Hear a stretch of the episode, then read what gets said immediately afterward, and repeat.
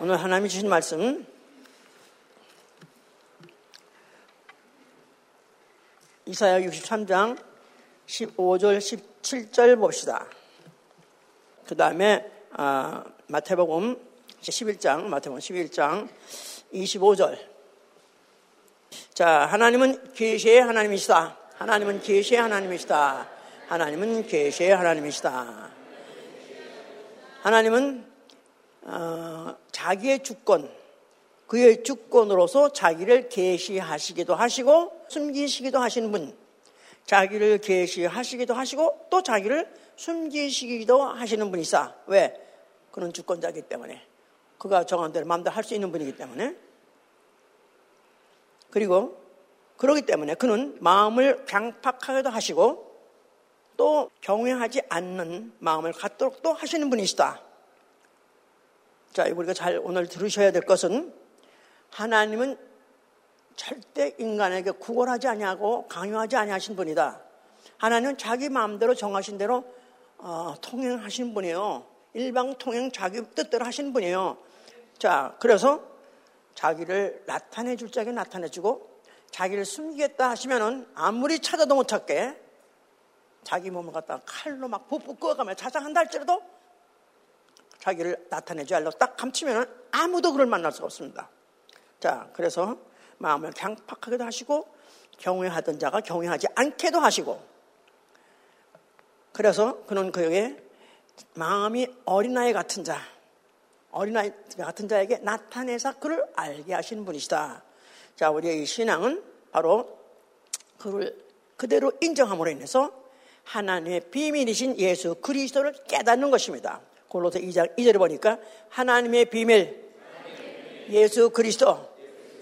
하나님이 나 비밀 있지랑 나 비밀 있지랑 그러면 그냥 모두 궁금해가지고 뭐요 뭐요 할 때?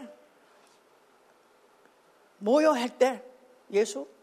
예수 그리스도? 예 그래서 지금 모든 사람은 별거 아닌 것 같아가지고 그래서 버려버렸지만은 바로 신앙은 하나님의 비밀이 예수 그리스도, 그리스도다 하고 깨달은 거 이게 우리 신앙이고 이런 신앙을 가진 사람의 생활은 어, 그러므로 계시의 영을 사모하는 거예요. 이 시간에도 하나님이 자기에게 나에게 자기를 나타내 줄 어, 그런 마음가짐으로써 하나님을 경외하는 마음, 사모하는 마음으로 오늘도 말씀 들어야 오늘 이 시간이 나한테 유익하지 만약에 이 시간조차도 안 듣고 만약에 어, 뒷동으로 넘겨버린다면 소망 없습니다. 다시 다닐 필요가 없어요. 자, 우리의 신앙은 그래서 계시의 신앙이라 하죠. 기독교는 계시의 신앙이다. 자, 그렇기 때문에 계시의 영이 역사하지 않고는 이 신앙을 가질 수가 없어요. 그래서 계시의 영이 끊어지지 않도록 삼하는 것입니다. 계시의 영, the spirit of revelation. 그래서 하나님이 계시하는 그 영을 내가 사모하는 게 사모하는 걸 하되 왜냐하면 하되 그치지 않도록 그치지 않도록 어, 사모하는 것인데 아, 그렇기 위해서는 어, 어떻게 하든지 그분이 나에게 계시형을 그치지 않기 위해서는 자기를 깨끗하게 하는 생활이에요. 그래서 그랬죠? 예수 그리스도께서 자기를 깨끗게 하신 것 같이 너희도 자기를 깨끗게 하라 그래서 생각도 마음도 언어도 행실도 깨끗함으로 인해서 어떤지 하나님의 어, 그 계시가 끊어지지 않도록 노력하는 생활 오히려 이것을 두렵게 떨린 가운데서 그렇게 하려고 노력하는 생활. 자 그럴 뿐만 아니라 그 비, 그리스도의 비밀을 아는 자는 마땅히 할 말인 어, 그리스도의 비밀을 나타내는 생활. 마땅히 할 말. 그리스도의 비밀을 나타내는 생활. 마땅히 할 말 그리스도의 비밀을 나타내는 생활. 예. 자, 우리 오늘은 의인과 계시에 대해서 말씀을 하는데요. 우리가 다만 어, 믿음으로, 다만 믿음으로 예수 이름, 예수 피 영접함으로 겁없이 의인이 되었습니다. 근데 이 의인이 진짜 의인이 어, 되려면은 계시를 받아야 돼요. 계시를 알아야 돼요. 하나님의 계시를 알아야 돼요.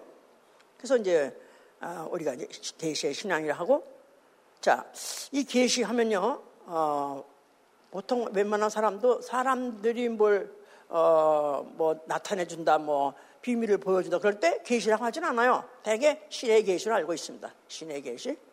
그래서 어, 이 신의 계시를 받고자 하는 사람들 대개 보통 종교인들이 그러죠. 이제 종교인들은 뭐 고행하거나 많이 수양을 하거나 나아가서는 어떻게든지 자기의 모든 욕망, 어, 세상적인 무슨 생각, 어, 자기의 욕망, 또 자기의 무슨 고집 이런 것들을 하나하나 다 버리고 그래서 결국 자기를 비우면 그러면 어떠면 어떤 계시를 받으리라. 불교는 그렇죠. 그래서 이제 108번뇌라고 그래가지고 인간에게는 108가지의 연, 번뇌가 있는데 인간의 고민이고 잡념이고 이런 것들이 있는데 이걸 하나하나 다 버려서 자기를 완전히 빌 때 그때 계시해 줄 것이다. 그래서 이제 그들이 똑딱 어려가면서 하여튼 뭐 비운다고 애를 쓰죠 이제. 자 그런데 성경은 어, 성경은 하나님이 하나님을 알라. 그래서 하나님은 제사를 원치 아니하시고 하나님 아는 것을 원하신다. 그랬죠? 하나님은 제사나 번제를 원하지 아니하시고 하나님 아는 것을 원한다.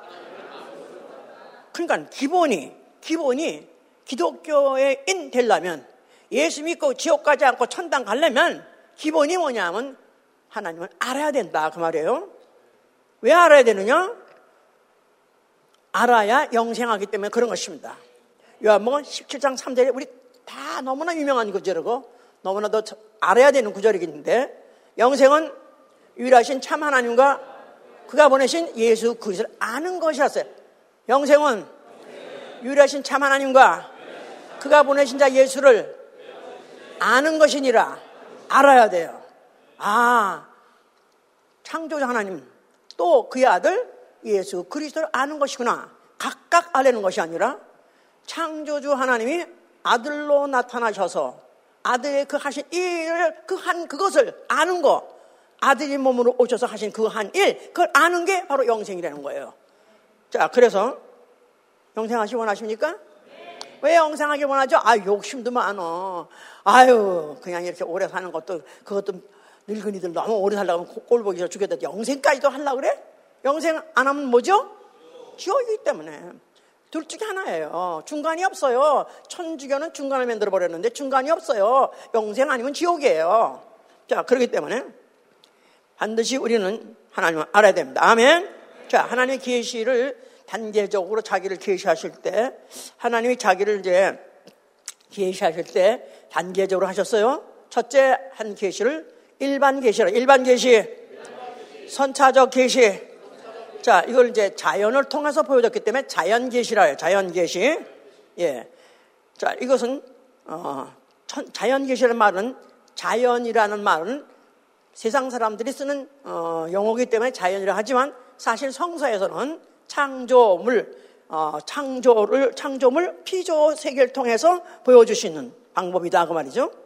그래서 어, 창세 때부터 그 보이지 않는 것들 영원한 능력과 신성을 신성이 만불에 보여 알게 하였나니 시, 하나님의 능력과 신성이 만물에 보여 알게 어, 하셨나니 핑계치 못하리라. 로마서 1장 20절 얘기해요. 창세 때부터 이미 보여주기 시작했고 그 보이지 않는 것들 안에 있는 하나님의 그 영원한 신성과 능력을 만물 아래 보여주셨다. 그렇기 때문에 예수를 믿는 사람은 어, 이 세계를 볼 때, 만물을 볼 때 자연이라고 말하지 않습니다. 뭐라고 말하죠? 피조물아, 피조물, 만물, 피조물, 만물. 만약에 벌써 그것이 사상으로, 그게 입으로만 아니라 완전히 믿음으로 돌아 있는 사람은 창조주 하나님 믿는 거예요. 벌써 이미 자연 계시를 받은 것이다 이 말이에요. 나는 자연 계시를 받았다. 자, 지금도 얼마나 주척들이 계시를 받는다고 또 하는 사람들이 얼마나 많습니까? 그런데 또 계시를 받게 한다 부들부들 부들부들 떤다. 뭐 그래서 또 막 떨기도 하고 이런 것들이 계시를 받은 증세라고 말하는데 그게 아니라 만약에 정말 하나님이 일차적으로 어, 우리에게 자기를 나타내신 계시를 제대로 받았다면 나는 피조물이다. 아멘. 아멘. 자, 이게 벌써 일반 계시 첫 번째 계시고 거기다가 이제 조금 더 수준을 높여서 특별 계시라는 말이죠. 특별 계시. 이거는 후차적 두 번째 그것을 어, 두 번째 더 구체적으로 보여졌다 해서 후차적. 그것은 무엇으로서 나타내셨냐면 독생자로 나타내셨다 면 독생자, 독생자. 자, 그래서 자연 계시를 믿는 자에게 첫째 하나님은 창조주시다. 나는 피조물이다. 그걸 믿는 자에게 나타나시는 그 다음에 단계로 나타나는 그 하나님에 대한 계시가 뭐냐면 독생자시다 그 말이에요. 아멘. 예, 그러니까 창조주를 안 믿는 다시 말해서 창조서를 안 믿는 사람이 예수 믿는다. 그건 가짜입니다. 안 믿는 거예요. 이미 1차를 갖다 넘겼기 때문에, 1차를 건넜기 때문에 2차 들어갈 수 없는 거예요. 그래서 창조주 사상, 이거 너무 중요합니다. 가면 갈수록 너무너무 중요한 거예요. 주일학교 아이들을 길고 있다면, 또 아니면 주일학교 선생이라면, 그 아이들한테 정말로 아주 어떻게 하든지 그 머리를 빠개서든지 집어내야 될 사상이 뭐냐면, 하나님은 창조주시다. 나는 피조물이다. 반드시 이거를 알아야 그 다음에 나타나신 그 후차적 어, 은혜 위에 은혜, 후차적 은혜 예수 그리스도를 알 수 있는 것이고 그래야 우리는 하나님의 비밀을 알 수 있는 것이다 그 말이에요. 아멘. 자, 어, 하나님이 이제 자기를 나타내 주실 때 이와 같은 이런 단계로 나타나 주시려고 했었기 때문에 하나님이 어, 그 에덴 동산 때는 음성만 들려주셨었어요. 음성만 들려줬어. 그런데 하나님이 이제 때가 되어서 아브라함에게 말씀하시기 시작합니다. 그리고 말씀해서 아, 아브라함에게 내가 너에게 복의 근원이, 되, 근원이 되게 해줄 테니까 뭐 네 전통 뭐 아비로 집을 떠나라. 그래서 그 말씀했어요. 그랬더니 아브라함은 그가 이에 여호와의 말씀을 쫓아. 이에 여호와의 말씀을 쫓아. 예, 아직까지 하나님 본 적 없어요. 그런데 그 말씀을 쫓아서 여호와의 음성을 쫓아서 그가 어, 자기 집을 떠나가지고 결국은 지시한 땅으로 가는 나고 나갔죠. 자 이렇게 해서 이제 말씀을 처음엔 쫓아갔습니다. 그랬는데 하나님이 그 말씀을 쫓아간 걸 보고 어 오케이 이제 그럼 next step으로 내가 나를 나타내 주자 해서 여호와로 나타나셨습니다. 장세 18장에 여호와 1절에 보니까 여호와께서 아브라함에게 나타나시니라서 여호와께서 아브라함에 나타나시니라. 그럴 때 여호와 어, 아브라함이 눈을 뜨고 보니까 사람 셋이 나타났다 그랬죠? 사람 셋이 나타났어요. 그랬는데 한참 말씀하시다가 그러다가 셋이 나타난 중에서 두 사람이 소돔을 향해서 떠났다 그랬어요. 두 사람이 소돔을 향해서 떠나갔고 그게 18장 얘기예요. 19장 1장 딱 가니까 거기에 두 천사가 그 두 천사가 해서 그 두 천사가 소돔에 이르니라. 그러니까 아까 두 사람이 어, 아브라함과 같이 왔던 세 사람 중에서 두 사람이 소돔에 갔더니 그 사람 그것이 천사더라. 그랬는데 그러면 그 어, 아브라함과 함께 같이 어, 남아 있던 그분은 누구였냐? 여호와다 이 말이에요. 여호와. 그런데 그 여호와가 결국은 세 사람 중에서 두 사람은 사람이었고 여호와가 누구냐? 여호와가 그때 사람으로 보여줬지만 그가 바로 여호와 여호와 이름으로 나타난 천사다 그 말이에요. 천사. 그래서 이제 아브라함이 믿음의 조상으로서 인류의 대표 같지만은 그런데 그가 길것에 밭대자 천사를 보았던 것이다. 이렇게 이제 아셔야 돼요. 예. 그래서 어 그 다음에 뭐 또 그런 걸 설명하는 이야기는 계속해서 여호와가 어, 하나님 본체, 하나님 자체가 내려오신 것이 아니라 하나님의 이름으로 여호와 이름으로 천사를 보냈던 것이다. 이렇게 아시는 것을 보완하는 성경의 장면들은 있습니다. 모세가 무슨 광야에 있을 때 어, 가시나무 떨기에서 불이 붙은 것 같아가지고 가까이 갔더니 그때 거기에서 여호와의 사자가 가로세 여호와의 사자가 가라사대 여호와의 사자가 나타났다. 그러니까 그 말은 lion이라는 말이 아니에요. lion이라는 것은 뭐, 뭐, lion, 사자? 사자라고서 거기 지금 messenger를 말하는 거예요. 그러니까 여호와의 사자가 나타났다는 말은 천사다 이 말이에요. 천사가 나타나서 어, 그 어, 모세를 불렀고 내가 너를 어, 내가 너를 애굽에 보내서 응대했던 이스라엘을 이끌어내라 할 때 그때 처음에는 여호와의 사자, 그다음에 여호와, 그다음에는 하나님이 그 말이 계속 연결이 한 어, 센텐스 안에 계속 구절 안에 나옵니다. 그래서 여호와의 사자, 여호와 하나님이 그래서 결국은 그때 하나님이라고 하는 이도 사실은 천사였던 것이다. 즉 모세를 부르셔서 아이고에 보낸 이도 결국은 천사였던 것이다. 그래서 결국은 구약시대 때 그와 같이 유명한 그런 인물들이 결국 만난다 했다 할지라도 결국은 천사를 받던 것이다. 그래서 결국은 어, 나중에 그런 말도 있잖아요. 어, 그 어, 모세가 하나님이 하나님이여 나, 한테 어, 하나님 보여주소 그랬지 않았었어요? 그랬더니 얼굴을 보여주소 네가 내 얼굴 보고는 살, 내 얼굴 보고는 살자가 없느니라. 내, 너, 어, 다만 등을 볼 뿐이냐 그랬잖아. 나를 보고는 살자가 없느니라. 다만 내 등을 볼 뿐이라. 그러니까 이제 등, 등 하면 대충 알겠죠? 얼굴 안 봐도 두구 등인지 대충 알겠죠? 사람 등인지 곰 등인지 알겠, 알겠잖아요. 그러니까 이제 아, 아 하나님이라는 존재가 계시구나 이렇게만 아는 것이지 디테일하게 하나님을 알 수 있고 볼 수 있는 것은 구약 시대 때는 없었던 것이다. 심지어 모세까지도 아니었던 것이다. 그 말이죠, 이제. 자, 그래서 이제 그 이스라엘을 애굽에 이제 그 모세가 지휘, 지휘해서 이스라엘 애굽에서부터 출애굽시켰습니다. 그럴 때 이제 광야로 나왔을 때 그제 뭐라고 말씀이 있었냐면 이제야 내가 곧 그인 줄 알리라서 내가 이제야 너희가 내가 곧 그인 줄 알리라. 그러니까 출애굽이라는 그 엄청난 사건을 어, 치, 치르고 홍해까지 또 건너고 그러면서 광야에 왔을 때 이제 너희 알겠지? 내가 누군지 너희 어떻게 여기 와 있지? 누구 때문에 와 있지? 모세 아니야? 모세가 아니야? 누구야?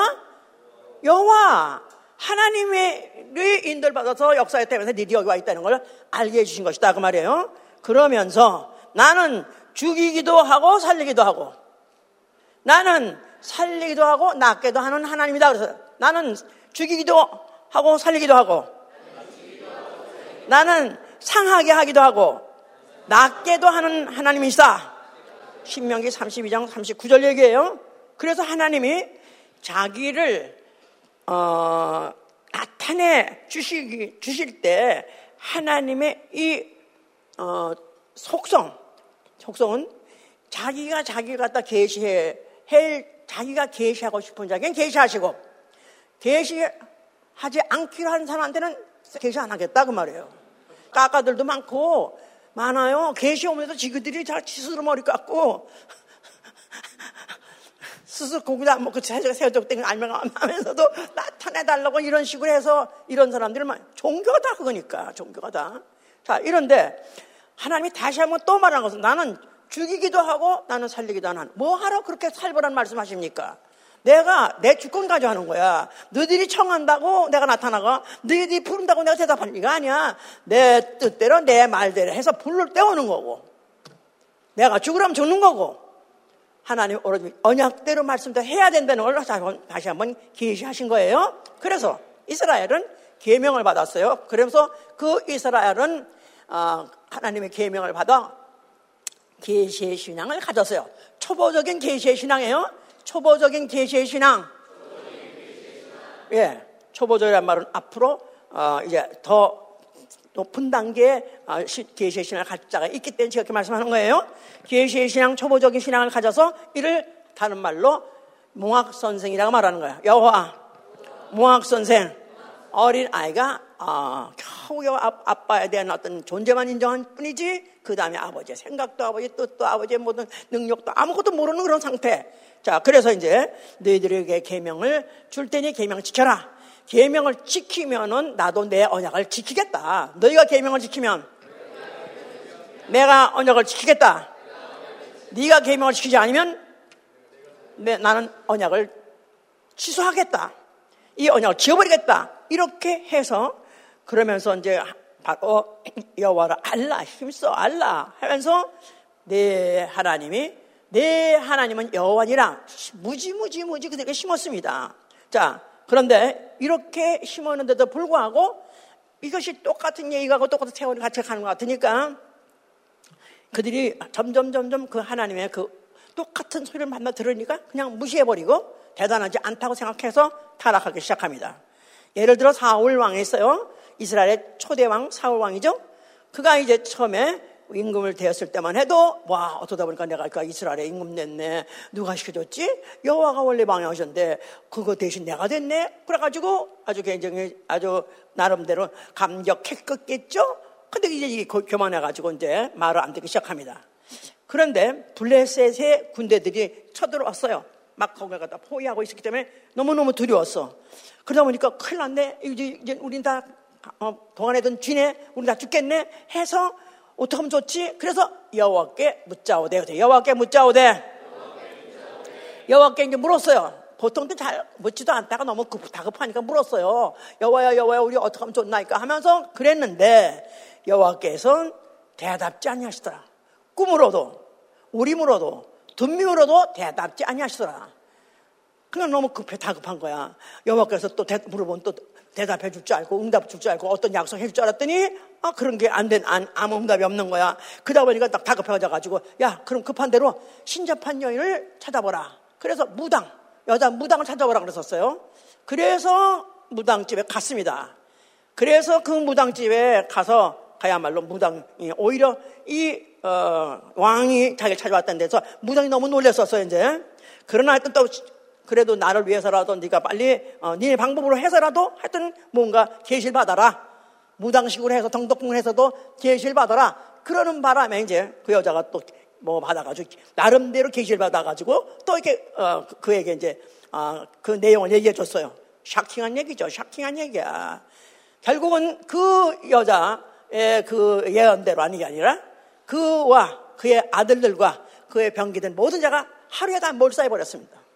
그러니까 마땅히 할 말, 마땅히 물어볼 자에게 물어보지 아니하고 마땅히 받아야 될 때, 어, 하나님에게서 계시를 받지 아니하고 다른 데 가서 무슨 계시 받으려 하다가 결국은 망해버려가지고 그들이 다 몰사, 몰락 그런 바람에 그들 왕가가 몰락해버린 거예요. 이제 이런 불상사가 일어났었습니다.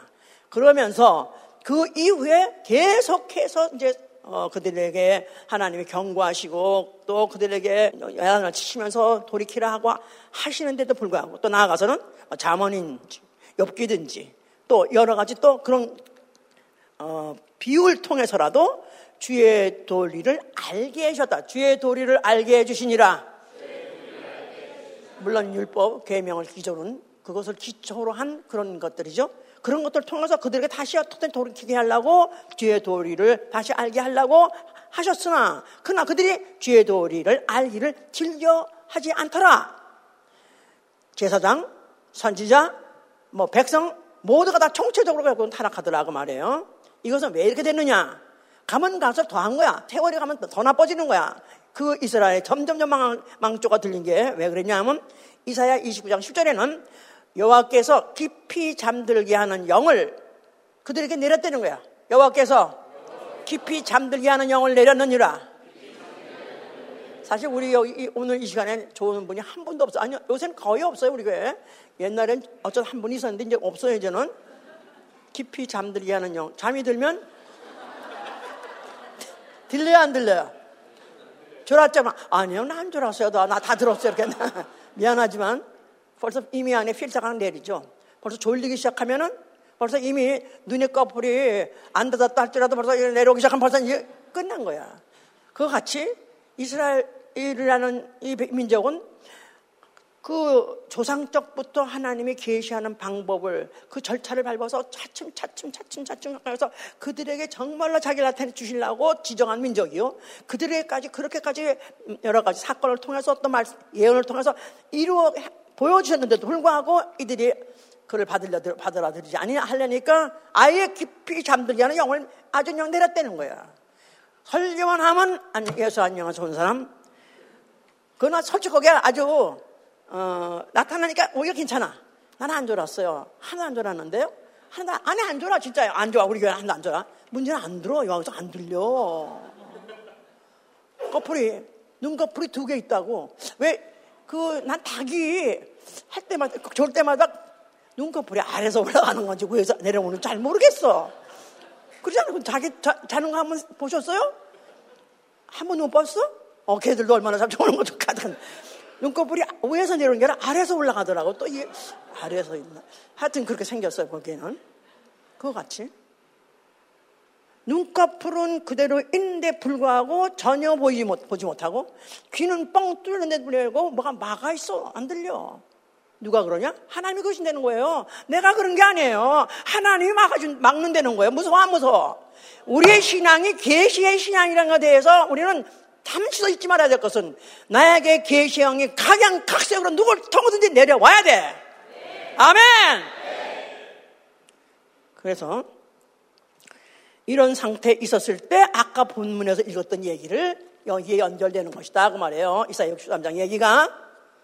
예. 그래서 63장 15절에 주여 하늘에서 굽어 살피시며 주의 거룩하고 영화로운 처소에서 보옵소서 주의 명성과 주의 능하신 행성이 이제 어디 있나이까 주의 베푸시던 간곡한 자비와 구밀이 내게 끝쳤나이다 그러니까 이들이 절망을 느끼는 거예요. 절망을 느껴야 되는 것이고 절망을 느낀 자가 그래도 생각해낸 게 주는 우리 아버지시라. 아브라함은 우리를 모르고 이스라엘은 우리를 인정치 아니할지라도 여호와여 주는 우리 아버지시라.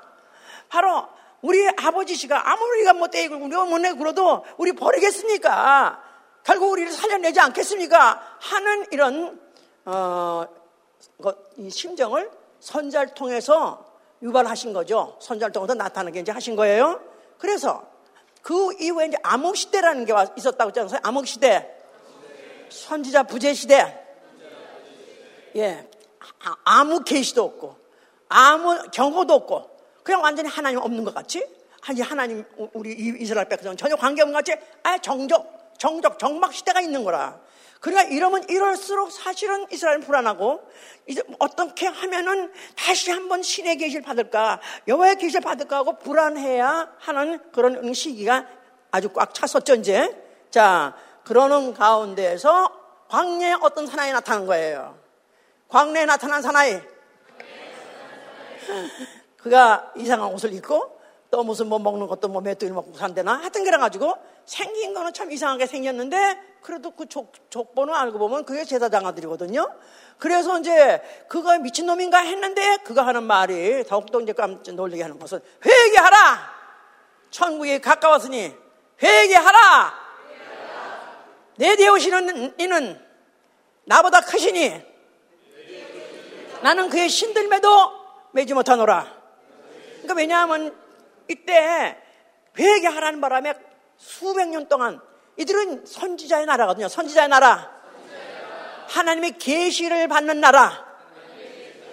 그래서 우리가 그동안에 말썽 부리고 계시를 못 받아가지고 사실 불안한 거 불안해서서 그런데 언제쯤 나타나나 언제쯤 나타났는데 400년 동안 나타난 아무도 없는 거예요. 그랬는데 어떤 사나이가 광야에서 나타났는데 그가 회개하라는 거니까 어? 선지자 아니야? 그래서 광야로 뛰어나간 겁니다. 그런 바람에 거기에 별별 다 하는 거야. 뭐 진짜 죄인 죄인도 오고 아니면 회개할 것도 없다고 해서 뭐 사두개인 발해 이런 것들도 거기 막 다온 거예요 다. 그랬을 때 누가 너희에게 임박한 진로를 피하라 했더냐? 너희가 회개치 않고 어떻게 네가 그 어, 재앙을 피할 것이냐? 내 뒤에 오신 나보다 크다. 그 말은 나를 선제로 생각한다면 나보다 더 큰 이. 다시 말해서 하나님의 계시를 정통으로 너에게 보여줄 분이 온다. 그런 뜻입니다. 자, 이렇게 해가지고 이제 예수가 이제 드디어 나타나셨어요. 예수가 나타나서 성전을 보시고 뭐라고 말씀하세요? 자, 너희가 헐면 내가 사흘 만에 일으키라 하셨었어요. 그러면 그 예루살렘 성전에는 누구의 이름이 있고 여호와의 이름이 있어요. 근데 여호와 이름 바로 여호와는 무엇으로서 나타나신 하나님? 천사로서 나타나신 하나님.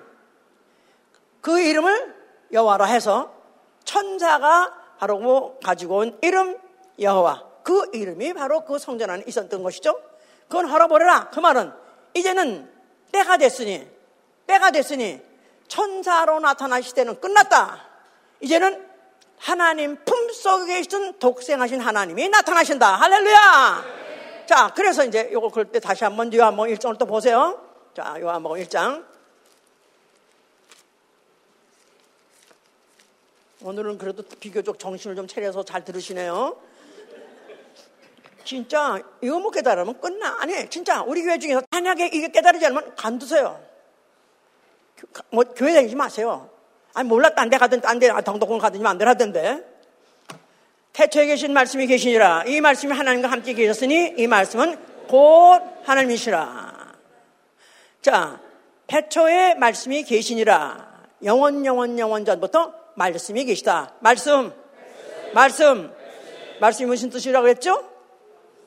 말씀이 무슨 뜻이라고 했죠?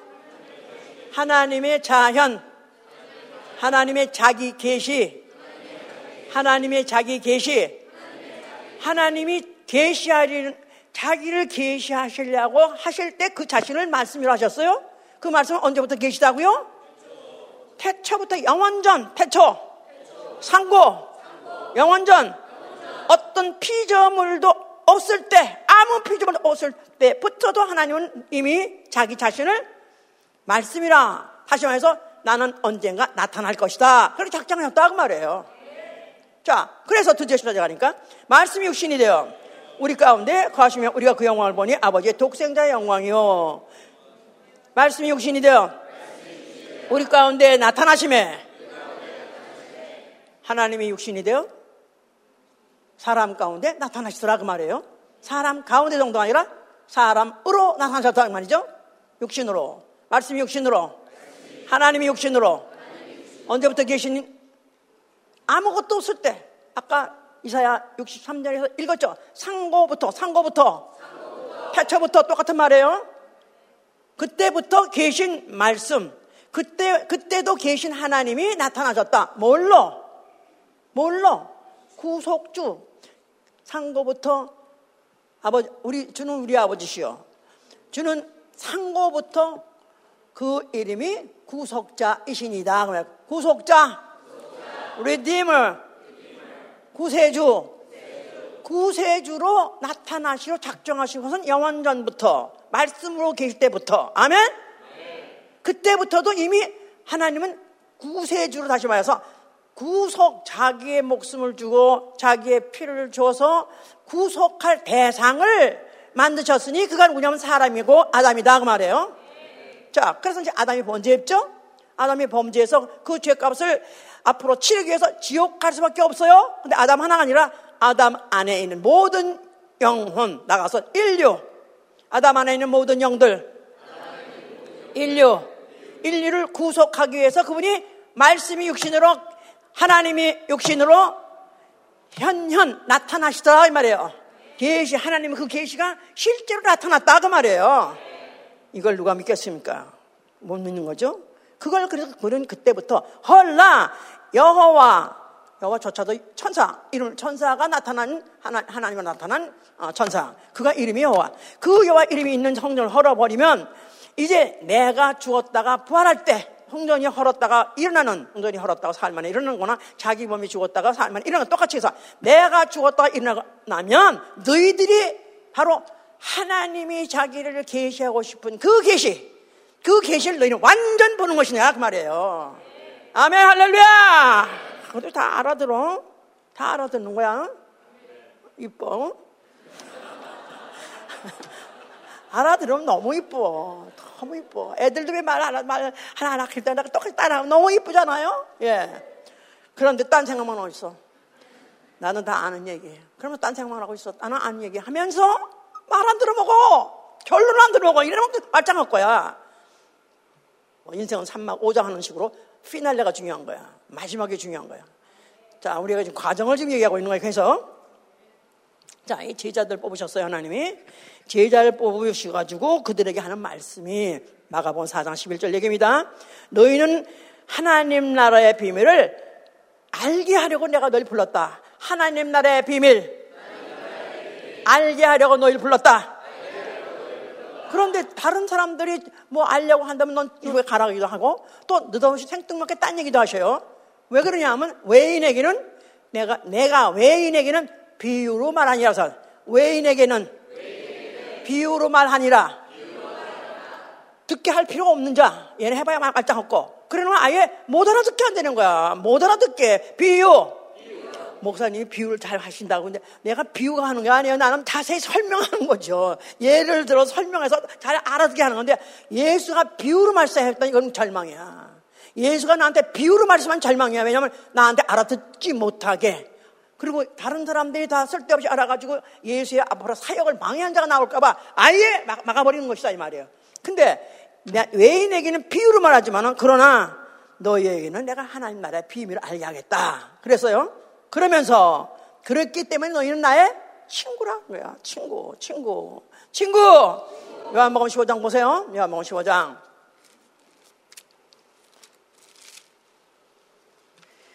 14절 보시면은 요한복음 15장 14절 너희가 나의 명하는 대로 행하면 곧 나의 친구라 이제부터는 너희를 종이라 하지 아니하리니 종은 주인이 하는 것을 알지 못함이니라 너희를 친구라 하노니 내가 내 아버지께 들은 것을 다 너에게 알게 하였음이니라 그 다음에 중요한 말이에요 너희가 나를 택한 것이 아니요 내가 너희를 택하여 세웠나니 이는 너희로 가서 과실 맺게 하고 자 여기서 예수께서 하신 말씀이 너희는 나의 친구라. 친구 좋죠? 친구 좋아요. 예. 친구 왜 좋죠? 무슨 말이나? 한 마음대로 다 할 수 있으니까. 선생이나 부모한테는 잘 못해요. 가려서 해야 돼요. 근데 친구하고는 서로 간에 친구 짱구, 니나 내나. 그래서 아무거나 막 얘기해. 그 다음에 서로 비밀이 없어요. 그래서, 어, 그 요새 아이가 좀 이상해. 근데 어, 물어봐도 대답도 안 하고 이리 피하고 저리 피해. 얘는 얘 뭐하고 지내서 이렇지? 그러면 누굴 만나야 되지? 친구를 만나야 돼. 그럼 어떻게 걔 지낸대? 그러면 친구가 다 말해. 얘가 이랬대요 저랬대요 다 알아. 그거 같이 예수께서 비밀 없이 내가 너에게 다 말한다. 내가 아버지께 들은 것을 너에게 다 말한다. 그렇게 말했으니까 하나님은 어떤 분은 하나, 어떤 하나님이시다? 계시의 하나님이시다. 계시 하나님이시다. 하나님은 계시 하나님이세요. 그런데 그 계시를 창조물부터 보여주셔 가면서 하나님의 말씀으로 모든 만물을 창조하신 그 창조 때 그 창조부터 그부터 시작해가지고 그 위에 모든 그 계시들을 어떻게 말씀하실까 어떻게 이럴까 이런 모든 것들을 이제 내가 너희에게 다 낱낱이 다 보여줄 것이고 알게 해줄 것이다. 자 친구는 무슨 사이? 비밀 없는 사이. 다 알게 해주는 사이야. 그런데 너희가 날 택한 것이 아니라 내가 널 택했다는 거예요.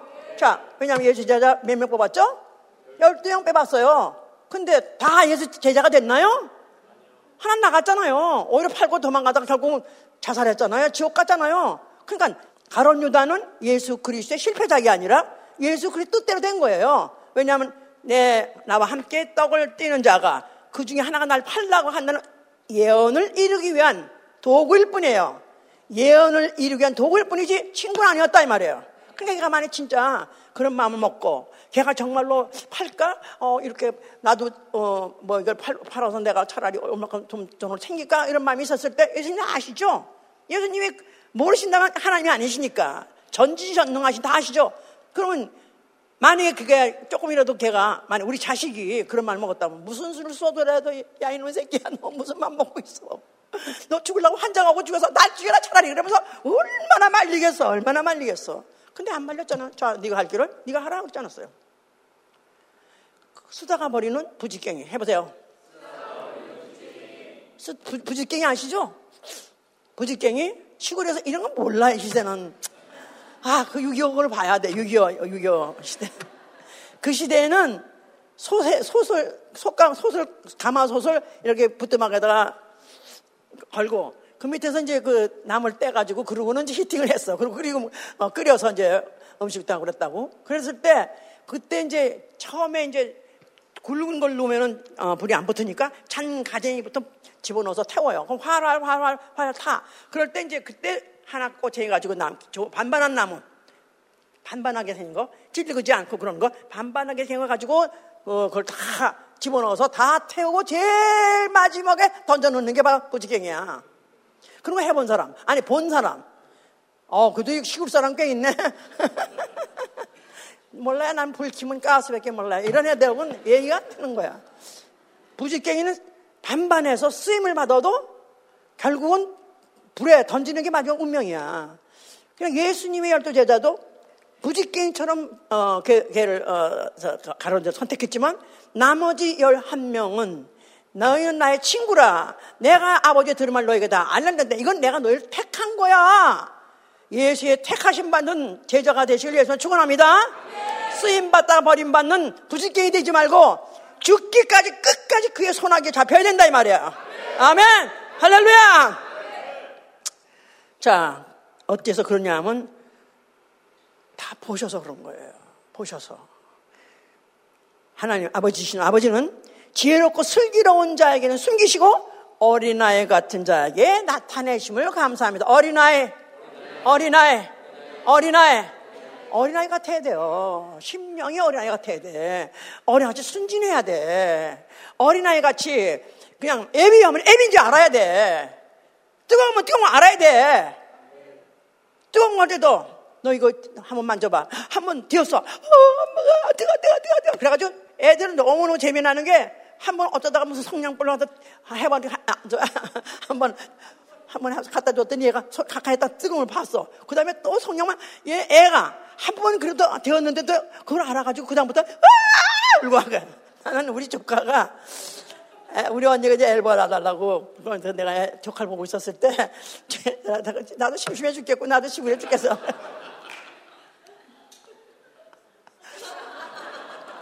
양쪽이 이렇게 이런 거 있지. 아, 그러면 애들이 그렇게 까! 까불어지고 얼마나 순진한지 너무 이쁜 거야. 너무 이뻐. 이렇게 할 때마다 울어. 열 번 해도 열 번 다 울어. 그래서 내가 막, 막 사탕도 막 일부러 주고 말이야. 이뻐가지고 너무 그런데 하나님이 겁을 주면 겁을 먹을 줄 알아야 돼. 지어! 지어! 지옥을 가보란네 문제가 문제가 참 하나님이 말이에요 의로우신 하나님인데 하나님 그렇게 사랑 많으시고 하나님 어, 사랑만 온유하시고 그렇게 완벽한 언제신 하나님이 왜 지옥이라는 것을 만드실까? 예? 생각해 보세요. 지옥. 지옥을 안 만들고 그냥 에덴동에 살든가 이 땅에 살든가 하늘에 살든가 아, 그렇게 해서 진짜 하나님 사랑이시고 하나님 너무너무 좋으신 분이었는데 왜 하나님은 지옥이라는 것을 만드시나? 그거 한마디에 딱 지옥이란 거 예수 입에서 나오는 순간부터 하나님은 어떤 분이시냐? 의로운 분이에요. 의로우신 하나님이기 때문에 지옥이 필요해요. 왜? 심판해서 지옥 보내려가 있어야 되니까. 의로, 의와 심판과 형벌. 의와 심판과 형벌. 의와 심판과 형벌. 이게 없으면 하나님 의로운 분이 아니다 이거야. 그런데 그것을 계자들에게 낱낱이 얼마나 자세하게 자세하게 보여주시고 설명하시고 하셔서 한 사람도 놓치지 않았습니다. 결국 한, 그 모두 여러 명이 다 결국은 예수 그리스도 말씀대로 예수 같은 그런 악령을 다 안고 결국 죽게 되신 거죠. 자, 그러니까 그래서 그렇게 제자들에게 그렇게 다 알게 하셨는데 그가 그렇다고 해서 세상 사람에게 안 알렸냐면 알렸어요. 공생애 때. 그 자신을 인자라 인자. 인자. 자, 인자는 세상에다 자신을 알리는 거야. 세상에 자신을 알게 하시니라. 첫째, 죄사함의 권세가 그에게 있다는 사실을 중풍병자 고쳐주면서 말씀하셨어요. 내게는 죄사함의 권세가 있다. 자, 둘째, 그는 아버지께로부터 보내신 받습니다. 그다음 셋째, 그는 아버지의 명령대로 행하고 있다는 것을 보여, 보여 서 알게 했어요. 또 나아가서는 나를 사랑하신 것 같이 저희도 나를 믿는 제자된 자들도 아버지께서 사랑하신다는 걸 보여주셨어요. 그게 바로 공생의 모든 이적과 말씀이었던 것이다. 자, 그럼 그 일을 이제 다 마치실 쯤 했을 때 드디어 제자의 배신을 통해서 십자가에서 죽게 됐습니다. 죽으실 때 그가 뭐라고 말씀하냐? 다 이뤘다고 하세요? 다 이뤘다. 다 이뤘다 할 때 예루살렘에 휘장이 쪄졌어요. 예루살렘에 휘장이 쪄졌다. 자, 휘장이 쪄졌단 말은 신비. 그 예루살렘 그 안에 성 안에 겹겹이 장이 있는데 그 안에 마지막 장 지성소와 성소 사이에 있는 마지막 장이 찢어졌어요. 그러므로 인해서 이제 더 이상 하나님은 비밀, 비밀을 감추시는 분이 아니시다. 그 비밀이 이제 완전 공개다 하는 뜻으로서 시장이 찢어진 것입니다. 자, 그래서 예수의 십자가에 죽으시면 예수 그리스도 하나님의 비밀 완전 공개예요. 하나님 완전 계시다 그 말이에요. 그가 결국 예수께서 아버지 경명대로 죽으신 것은 아버지께서 그를 다시 살리실 걸 믿었기 때문에 알았기 때문에 죽으신 것이요. 그리고 그는 스스로 속은 자, 똑똑한 체하고 아는 체 했던 그 마귀, 지가 집게에 빠져가지고 결국은 어, 인류를 어, 죄를 짓게 했으나 결국 그 죄를 짓게 한 그 사실 때문에 사망 권세자가 됐고 결국은 영원한 사망, 둘째 사망에 빠지게 된 것이죠. 그리고 그가 그의 죽음을 통해서 인류를 구속하셨고 그 흘리신 피, 그 피를 받은 영혼으로 하여금, 영혼으로 하여금 생명이 있게 하시고 또 그 영혼으로 하여금 영의, 영의 기능을 살려셔서 알게 하시는 그 영혼들로 하여금 알게 하나님을 알게 하는 완전 그 능력을 그 영혼 그 영혼에다가 부어 주신 것이다 그 말입니다. 자, 그는 죽으셨다 살만에 부활하셨어요. 그랬을 때 성경에서는 크도다 경건의 비밀이어서 크도다 경건의 비밀이요. 왜냐하면 그는 영광 중에서 사람들이 보는 가운데서 올려서 하늘에 올라가셨습니다. 그걸 보는 순간에 와 이게 바로 하나님의 비밀이었구나. 예수 그리스도가 육체로 오셨던 그 어, 결과 그 비밀이었구나 하고 알게 하셨다는 거예요. 맨날이 못 되어서 성령을 보내셨어요. 성령 누구한테 오시죠? 믿음으로 의로워진 의인한테 오시는 거예요. 나는 의인이다. 자, 이 성령이 오게 오신 목적은 그야말로 비밀의 계시, 하나님의 비밀을 알게 하려고 오신 거예요. 나는 이미 예수의 이름을 영접하고 예수의 피를 영접해서 의인 됐다. 그럴 때 나는 예수 그리스도 난 알았다. 다 알았다. 그렇습니까? 그냥 그 그로 인한 속죄, 그로 인한 구원 그것만 믿어 가지고 내가 영접해도 의인 되는 거죠. 이제 진짜 이제 진짜 예수의 어, 그 피로서 그 이제는 하나님을 알 수 있는 기능을 살려주고 이제부터 성령이 오셔서 하나님의 비밀의 계시를 낱낱이 낱낱이 콜콜이 콜콜이 다 알게 하시려고 오신 것이다 그 말이에요. 아멘. 그래서 로마서 16장 어, 3절 6절에는요 영세전에 감추었던 것이 이제 나타내신 바 되었으니 영세전에 감추었던 것이 이제 나타나신 바 되었으니 모든 민족으로 믿어. 순종케. 순종케 하고 알 순종케 하려고 알게 하신 바 되었다 그래서 바로 그게 바로 비밀의 계시라는 거예요. 모든 민족으로 믿어 순종케. 모든 민족으로 믿어 순종케 하게 하려고. 그리하기 위해서 그가 비밀의 계시를 알게 하셨다는 거예요. 모든 민족으로 믿어 순종케. 예수 그리스도 하나님의 비밀을 믿음 아멘 하세요. 만약에 그걸 알았다면 어떻게 해야 돼요? 순종케 누구의 말씀에? 그리스도의 말씀에 순종케 하려고 하나님의 비밀의 계시를 더 구체적으로 더 어, 깊이 알게 하시라고 성령을 보내셨다는 거예요. 성령 받으셨어요? 그래서 고려서 2장 7절에는 비밀 한가운데에서 있는 하나님의 지혜를 알게 하시려 하시는 것인데 만세전 미리 정하신 것이라 그랬어요. 자, 그래서 아까 우리 지금 어, 이사야서 63장 아까 아까 그 읽었던 거기에 보니까 우리를 어, 그 긍휼이 그쳤나이까 그러면서 주는 우리 아버지시라 아브라함은 우리를 모르고 이스라, 이스라엘은 우리를 인정지 아니할지라도 그 말이 있어요. 아브라함은 우리를 모르고 우리는 어, 우리 이스라엘은 우리를 인정지 아니할지라도 여호와 주는 우리 아버지시라. 자, 그럼 아브라함은 우리를 모른다 할지라도 모른다 할지라도 또 나아가서는 이스라엘은 우리를 인정하지 않는다. 그럼 아브라함은 여기서 뭐를 말하고자 하는 거냐면 아브라함과 그 후손 혈통을 말하는 거예요. 혈통, 혈통, 혈통으로 우리는 선민이 아니에요 원래 원래 혈통 아브라함의 그 후손 혈통들은 하나님의 그 어, 계시를 그들에게 주시기로 작정하시고 그들을 부르셔서 그들은 혈통적으로 아, 난 우리는 아브라함과 관계 없습니다. 유대인들 아브라함 아브라함 후손이죠. 그런데 또 이스라엘은 우리를 인정치 아니할지도 이스라엘 이스라엘이 뭐길래 우리를 인정치 않는가? 여기 우리라는 것은 보나마나 이방인을 말하는 거예요. 아브라함이 우리를 모른다 할지라도 또 이스라엘이라는 어, 이제 나라가 생길 때부터 모세가 이제 등장하는 거죠. 그러니까 모세하면 율법이에요. 우리가 율법으로라도 우리를 인정해주지 않는다 할지라도 혈통으로도 율법으로도 우리는 하나님과 무관한 자지만은 다만 하나님은 우리 아버지십니다. 아멘. 아멘 할렐루야. 그러니까 하나님이 상고부터 바로 우리를 우리의 구속주라고 작정하셨기 때문에 아브라함하고 혈통과도 관계없고 율법에서 범해서 죄인이라 할지라도 우리는 하나님은 우리의 아버지십니다 하고 때를 써가면서라도 우리에게 돌아오셔서 나타나셔서 계시해 주셔서 하려고 이제 결교한 게 바로 이 어, 아까 이사야서 그 63장 얘기인데 자 요새요 지금 어, 뭐 뉴스에서 많이 보셨을 거예요. 지금 어, 이스라엘에 어, 지금 무슨 하마스 무슨 뭐 팔레스타인 이런 전쟁이 지금 지금 생겨가지고 난 온통 난립니다. 온통 난리야. 결국은 유대인과 또 팔레스타인? 그 전쟁? 아니요. 유대교와 나아가서는 어, 이슬람교. 그 전쟁. 그나 마찬가지죠. 지금 현재 그들이 해결할 수 없는 문제는 사실은 영토 무슨 그 문제보다도 사실은 종교 문제가 붙어 있기 때문에 결부되어 있기 때문에 그래서 더욱더 이들이 지금 해결 못 보이는데 이 어, 이슬람 좀 이슬람에 대해서 조금 이제 생각을 해봐야 되는데 이슬람은 원래 누구의 후손이냐면은 아브라함의 후손이에요. 아브라함의 후손.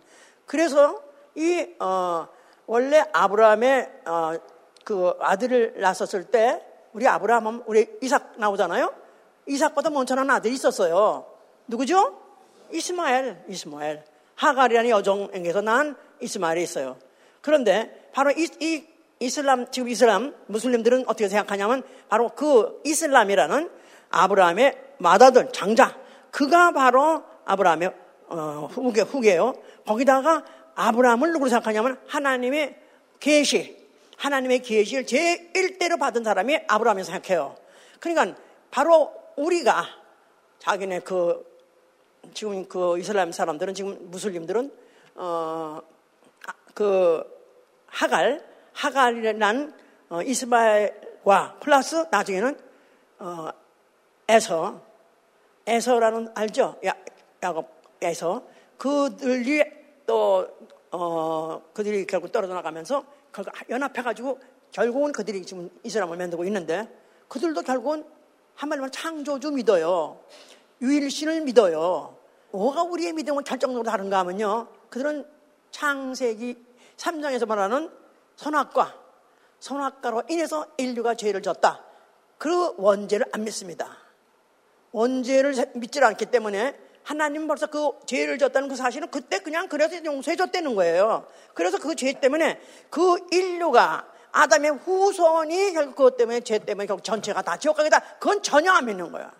그러니까 원죄가 없어. 소위 말해서 죄 때문에 지옥 갈 일은 없다 그 말이야. 그럼 이들이 왜 이 짓을 하는가? 그러면서 그들이 어, 모세오경을 믿고 또 시편을 믿고 복음서는 또 어, 어느 거 믿는다는 거예요. 그건 인정한다는 거예요. 모세오경이나 시편이나 복음서는 어느 정도 인정한다는 거예요. 그런데 문제는 원죄를 믿지 않기 원죄를 믿지 않고 예수 그리스도가 다만 예언자 하나님의 계시를 받아가지고 한 아브라함이 오고 그다음에 모세가 했고 그다음에 어, 예수가 어, 선, 그다음에 계시를 받아가지고 선지자고 그 다음에 마지막에 이제 지금 지네들이 말하는 그 마음의 시라는 거예요. 그런데 이들이 지금 어, 결국은 원죄를 인정하지 않고 그거에 대한 심판과 그것 때문에 형벌에 대해서 말을 하지 않다 보니까 안 하다 보니까 그렇게 됐는지 알고 예수 그리스도의 십자가 사건을 안 믿는답니다. 예수의 십자가 그게 뭐죠? 그게 뭐죠? 무슨 사건이죠? 인류 구속이에요. 주는 상고 때부터 우리의 구속주 하나님 아버지십니다 하는 그 이사야를 통해서 예언하신 그 예언을 예수 그리스도 그대로 이루신 것이잖아요. 근데 그런 걸 다 부인하다 보니까 언제도 안 믿고 구속도 안 믿어. 예수의 십자가가 죽었다는 사실도 안 믿고 더군다나 부활을 믿지도 않습니다. 그러면서 예수는 선지자라는 거야. 그 다음에 보완하러 마지막에 선자로 온 게 바로 이제 지금 마음에 시는 거예요. 이런 엉터리, 이런 어이도 없는 엄청 말도 안 되는 것을 이렇게 믿으면서 뭐냐? 그들이 그 부동의 그들의 믿음이 뭐냐면 하나님은 어, 한 분이시다. 신은 하나다. 신은 유일하시다. 유일신, 유일신, 유일신은 무지 무지 무지 강조한다는 거야. 유일신을 강조한대. 그러면서 그 이름도 몰라요. 이름 뭐야? 몰라. 그래서 알라가 된 거야. 알라란 뜻이 뭐냐면 신이란 뜻이야. 신 그냥 신. 신이란 뜻이야. 그러니까 감히 하나님을 유일하신 그 하나님을 어떻게 사람이 이름을 알아? 이름 어떻게 불러? 그러니까 그런 건 그런 관계도 없이 그저 알라 이렇게 하는데 결국 이들이 결국 그러면서 아, 그러고 보니까 어, 그들은 지옥 예수를 안 믿으면 지옥 간다 그런 말을 그들이 나는 하는지는 모르겠어요. 그런데 우리가 예수를 믿고 영생에 대해 하는 목적이 뭐죠? 영생 아니면 뭐기 때문에 우리는 배수진을 치는 거예요. 배수진. 예, 그리, 우리의 신앙은 배수진을 침과 같다. 한 발짝만 뒤로 가면 지옥 갈 수 있으니까 한 발짝만 뒤로 가고 만약에 귀신과 미혹에 가르침 받아가지고 내가 속아가지고 귀신진 미혹의 영향에 들은 그런 귀신 말 귀신 한다면 나는 내가 벌써 이미 하나님께서 계시가 끊어지기 시작하면 그 다음에는 다시 울고불고 부러지도 계시형을 주지 않는다 이 말이에요. 오늘도 내가 말씀을 듣고 믿음을 결정한다면 하나님의 계시형이 내게 지금 계속 내려오는 것이고 만약에 내가 뭘 듣고도 귀퉁을 등기지 않는다면 하나님이 오히려 뺏어 가시는 거예요. 어떻게? 있는 것도 뺏어 가신다.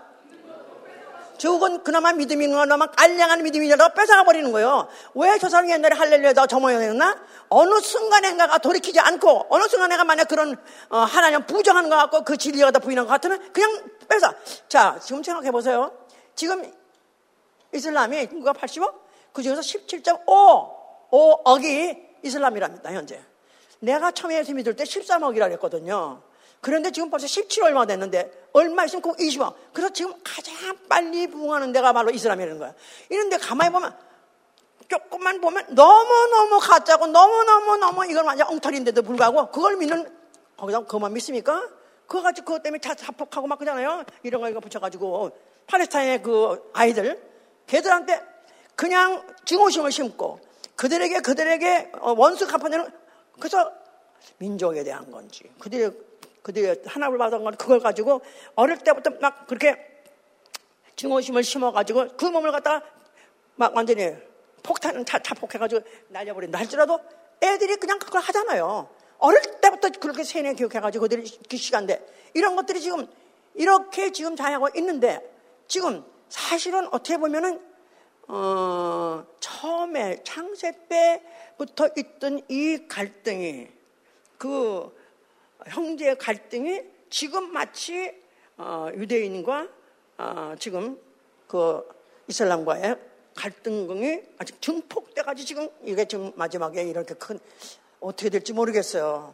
이게 어떻게 끝날지 모르겠지만은 하여튼 간에 종말은 반드시 한 번 전쟁이 올 때인데 중동에서 난난 말이 많이 있었기 때문에 이것이 하나의 사인인가도 싶어요. 어쨌든 간에 우리에는 중요한 것이 뭐냐면 내가 믿게 된 것도 내 성경 보니까 어, 어떤 두아디라 자주장사 이런 여자가 있어요. 그가 바울이 설교라고 있는데 듣고, 듣고 있더라. 그러는데 그가 어떤 여자냐면 하나님을 경외하는 자다. 하나님을 경외하는 자. 하나님을 경외한다는 그런 어떤 어, 수준이 어느 정도인지 모르지만 하여튼 하나님을 두려워한다. 두려워한다는 말, fear란 말에는 어, 무슨 괴물같이 무서워한다는 뜻이 아니라 너무너무 높으심을 갖다가도 막 두려워하는 것 같이 그래서 그렇게 경외하는 마음이 있는 것을 봤어요. 그런데 그때 하나님이 그 여자 자주장사가 그 바울의 말을 듣고 있을 때 그 마음을 열어 그 말씀을 경청케 하더라셨어요. 그 여자네 마음 그 마음을 열어 그 말씀을 경청케 하니라. 그러니까 하나님을 경외하는 마음이 원래 있는 여자니까 하나님께서 그의 귀를 열어서 마음을 열어서 그 말씀을 경청케 그야말로 쏙쏙쏙쏙 받아들일 수 있도록 귀를 열어주소라 그 말이에요. 나는 오늘 말씀이 다 쏙쏙 들어오네요. 그렇습니까? 내가 워낙 머리가 좋아서 나는 잘, 잘 뭐든 잘 알아듣고요. 난 뭐든지 뭐, 나는 잘 알아듣고 잘 나는 기억하고 그래요. 그래요? 그렇습니까? 아니요! 계시 하나님이 나를 보시고 어린아이 같이 그 말씀을 들으려고 하고 그 말씀을 믿으려고 하니까 나의 마음을 열어줘서 나의 귀를 열어줘서 내가 그 말씀이 들어오고 나로 하여금 깨닫게 하시는 것이다 이 말이에요. 아멘 할렐루야. 이 계시의 영이 내가 어떤 끊어지지 않도록 끊어지지 않도록 어떤 범죄를 한다 하면은 내가 그것을 통해하고 애통하고 두렵고 떨림으로 왜, 왜, 왜 애통합니까? 왜 내가 잘못한 것을 내가 날마다 날마다 고백해야 됩니까? 들어오니까 하나님 아시니까 하나님 보셨을 테니까 들어오니까 두려움 경외함이 없으면 절대 회개하지 않습니다. 절대 애통하지 않아요. 애통하는 자 누가 하냐 하면 하나님은 경외하는 자 두렵고 떨리는으로 항상 하나님 나라만 모든 걸 보신 건 아시기 때문에 그대로 반드시 어느 데가 혼날지 모른다 심판받을지 모른다 저 지옥 갈지 모른다 해서 애통하는 자 그럴 때 하나님께서는 그에게 더 귀를 열어주셔서 귀를 열어주셔서 모든 말씀이 내 영혼에 들어와서 살아있는 생명력에 있는 말씀이 될 것이다 이 말이에요. 아멘 할렐루야! 자 그래서 어, 이렇게 내가 만약 그런 계시의 영을 받은 사람 바로 계시의 영을 받은 사람 가만히 있을 수가 없는 거예요. 내가 마땅히 할 말 마땅히 내가 할 말 뭐죠? 예수의 증인 되는 거예요. 마땅히 내가 할 말 작년부터 들으세요. 작년분 겨우 주일날 저기 몸뚱이 하나 와가지고 예배 뭐저 안녕하세요. 끝난다고 생각하지 마세요. 하여튼 친척이든지 하여튼 무슨 동, 뭐 노인정이든지 하여튼 어디 가서라도 뭐지 요새는 daycare center 거기도 간다며? 그런데 가서라도 누구라도 만나면은 예수 믿으셔야 돼요. 예수 안 믿으면 지옥 가요. 예수 하나님 어, 아들 바로 그 피를 받아들여 우리는 어, 죄 사함 받고 구원 받아요. 그런 얘기라도 들었으니까 하실 거 아니겠어요? 하세요! 마땅히 내가 할 말. 왜 오늘날 해야 되냐면 매일 또 만나가 내리듯이 영감이 내리니까요. 계속 계시의 영이 내리니까요. 계시형이 끊어지면은 영감이 통뼈라도 그 무덤이 끊어집니다. 자, 저는요, 저를 어떻게 생각하냐면, 어떻게 하다 보니까, 어떻게 하다 보니까, 이렇게 제가 성경을 다 알 걸 생각도 못했어요. 나는 원래 진리에 관심 없던 사람이고 종교에도 관심 없던 사람이고 철학도 관심 없던 사람이요. 이런 걸골 때리는 건 나는 관심 없던 사람이에요. 나는 다만 속물이었어요. 그저 하여튼 그냥 보기 좋은 거, 듣기 좋은 거, 문화적인 문화, 문화 또 나아가서는 어, 정력적이요, 어, 감정적이요, 뭐 이런 거 좋아해서 그런 것만 추구했고 그거 즐기고 그러고 살면 되는 거라고 생각했는데 그런데 어쩌다가 하여튼 병 들어가지고 그 병 먹고 친거 있었던 것이 진리를 알아듣는 순간에 어쩌다가 10년 장로교 되에도 못 알아듣던 걸 그때가 어디 가서 알아듣고 난 다음에 그때 바로 진리를 내 마음으로 체험했기 때문에 모든 병이 나았다고 떠났어요. 그 다음에는 딱 눈이 떠지는 게 정말로 진리는 예수시고 진리는 정말 하나님이시구나. 그 말씀이 진리구나 하는 순간부터 성경을 이제 그 다음에 뭘 알아볼까 했는데 그러면서 이제 그 알게 되는 공부를 하게 됐는데요. 그렇게 어떻게 지금 생각해도 눈물 날 정도로 그렇게 말씀이 그냥 꿀 같았어. 너무너무 좋은 거야. 테이프 안 나온 걸 내가 몸서 거다가 스피커 잘하다 이러고 트랜지스터가 그때는 트랜지스터가 이거보다 컸어요. 이렇게 이만해서 가방만 해서 트랜지스터라는 거요. 요런 거, 요런 거 들고 신는 시대가 아니라 큰 거. 이걸 벤또 가방처럼 들고 다니면서 여기다가 꽂아가지고 그걸 자작 녹음해가지고 그때 버스 타고 다녔어요. 여기 자리에서 앉지 못해가지고 그 기둥에 붙잡고 흔들려가면서 그걸 꽂아가면서 목사님이 무슨 얘기 없나 깔깔깔깔 대고 또 목사님이 또 막 은혜 선배님 또막 눈물 나고 어쩜 지금도 그때가 너무너무 그리운 거야. 말씀이 그렇게 좋았는지.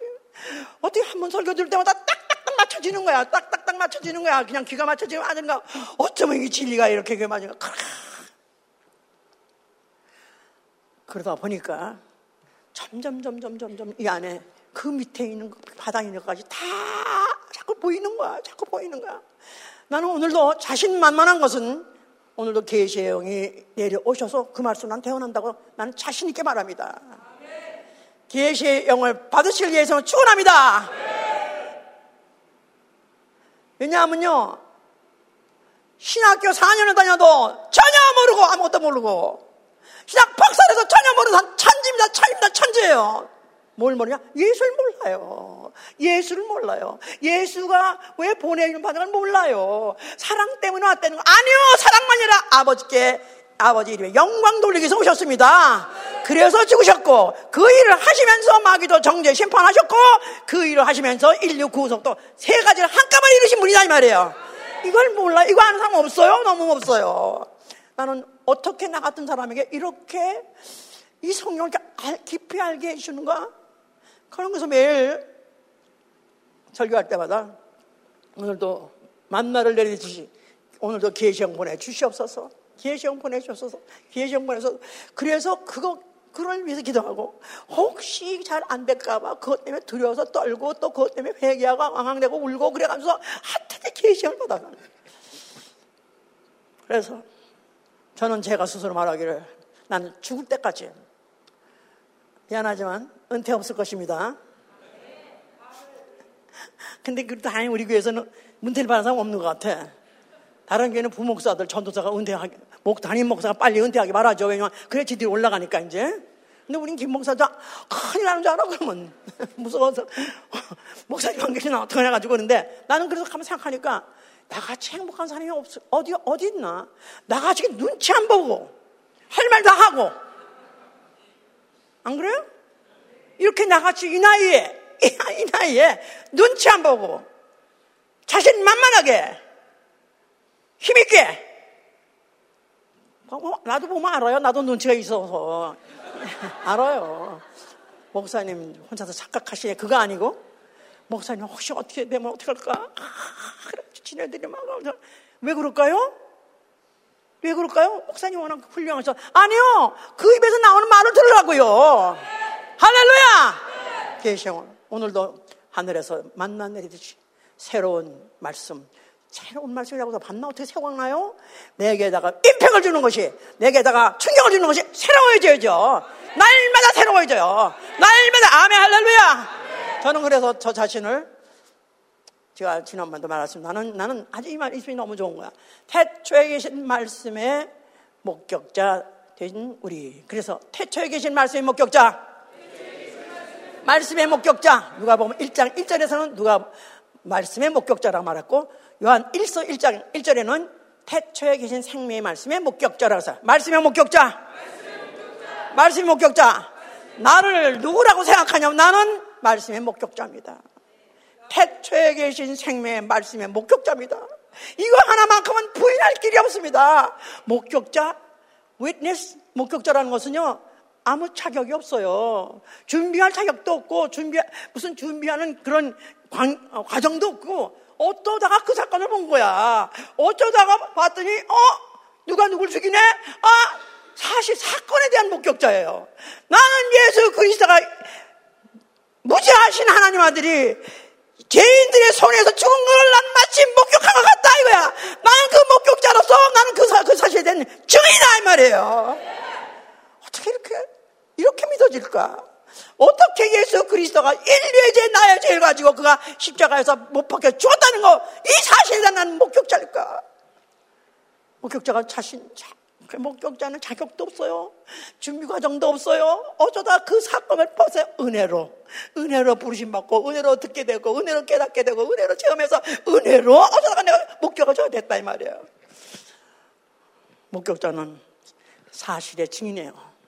사실의 증인. 그 사건에 대한 진위에 대해서 사실대로 더하지도 빼지도 말고 그대로 말하면 되는 거예요. 그대로 말하면 되는 거예요. 그래서 나는 어떻든지 지금도 그렇습니다. 한 가지라도 어떤지 단 점도 획도 빼지 않고 정확하게 전하려고 좋아하거나 말거나 미쳤대거나 말거나 난 정확하게 몸부림을 치고 있습니다. 목격자니까요. 목격자. 그래서 이 목격자는 말은 멀터 증인이라고 그래서 멀터라고 영어로는 멀터 순교자는 제 순교자. 자기가 목격한 사실 때문에 순교하는 거. 이게 바로 예수의 증인이에요. 하나님의 나타내 주신 그 계시 자기를 나타내 주신 그 계시 방법. 바로 예수 그리스도 가서 죽으시고 그, 그 부활하신 이 사실에 대해서 목격한 사람은 입을, 입을 담을 수가 없어요. 입을 담을 수가 없어.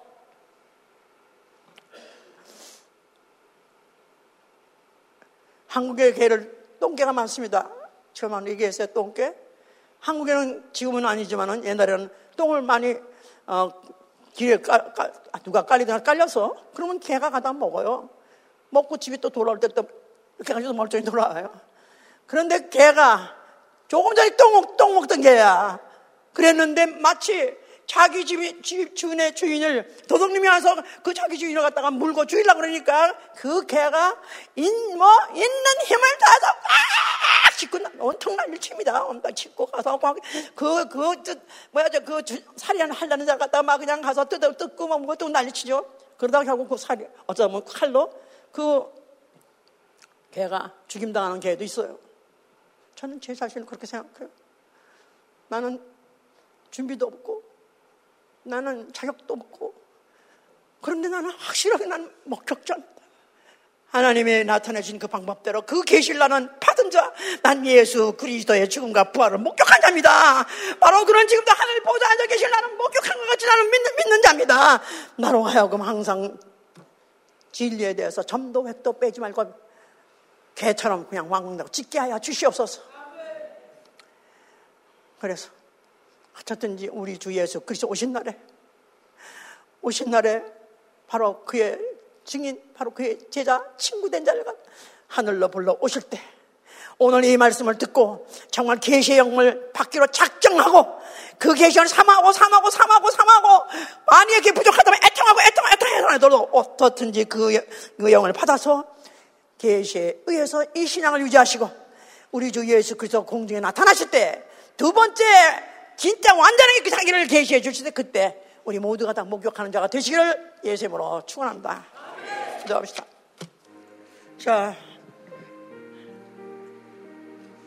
좋은 교심 가지고 자기 몸을 자폭하면서 오늘도 목숨을 걸고 싸우는 사람들이 있습니다.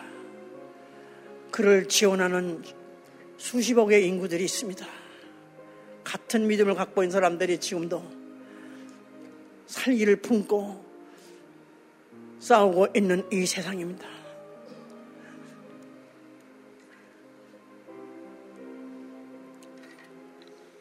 오늘도 내 안에 예수님은 살아있고 성령님은 내 안에 계시오니